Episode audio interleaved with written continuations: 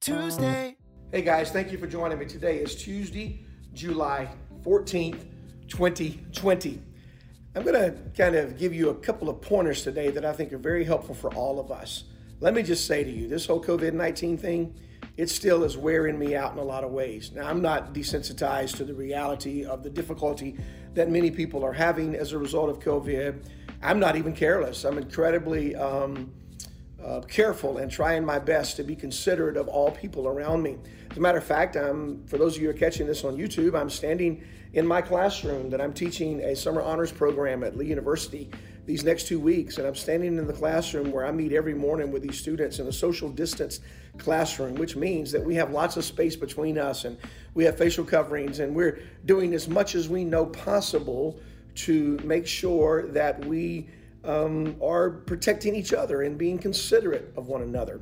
But I think the challenge a lot of times is recognizing that um, this distancing thing can sometimes um, cause us to just kind of, you know, phase out and not even be um, able to be available to one another. So I want to challenge you today as you listen to this podcast to think about ways in which you can remain socially distant, do the good stuff, but also ways in which you can still make impact in somebody else's life.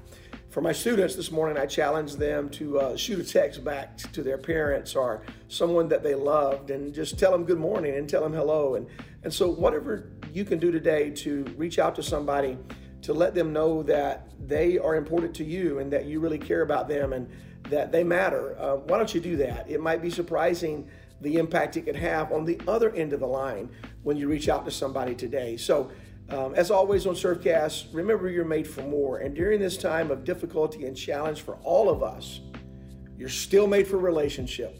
Reach out, care for somebody else. Have a great day. Thanks for tuning in to Surfcast with Dr. William Lamb. Be sure to follow us on Instagram at Surfcast to stay updated on special guests and future episodes.